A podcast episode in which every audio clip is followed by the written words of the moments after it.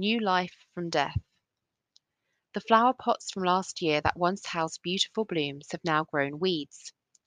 As I was sat one afternoon journaling in the sunshine, I glanced at those dead plants.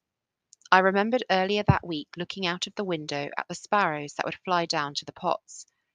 They would grab the dead threads between their beaks and fly off with it to make a nest. What seemed dead to me was providing the opportunity for life for another. In that moment, I reflected upon how the Lord sees what might seem useless and weak to others, and in His love, He gives life, He makes new, He restores. We are all like the dead branches, but when we come to Jesus, we are made new.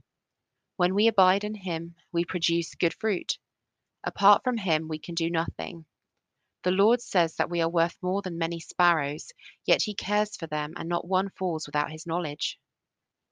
Just like I may never see the nest where the sparrow builds, I may not see all the beauty and wonder that God is doing in the messiness of life. He sees the nest, He sees the sparrow, He sees you, He sees me. What seems lost and beyond use is not in the eyes of God. He works in the lives of the broken, the hurting, the defeated, the weak, the struggling, the humble, the sick. Maybe today God is breathing new life into your brokenness, and what was dead in our lives will be made into something more glorious than you could have ever imagined.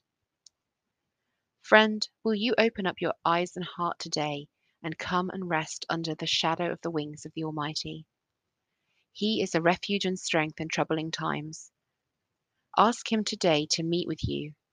May you see the beauty of Jesus who died for you, and because He rose from the grave, he defeated death.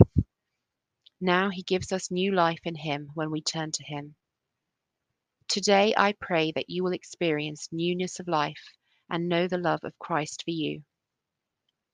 2 Corinthians chapter 5 verse 17 says, Therefore if anyone is in Christ, the new creation has come, the old has gone, the new is here.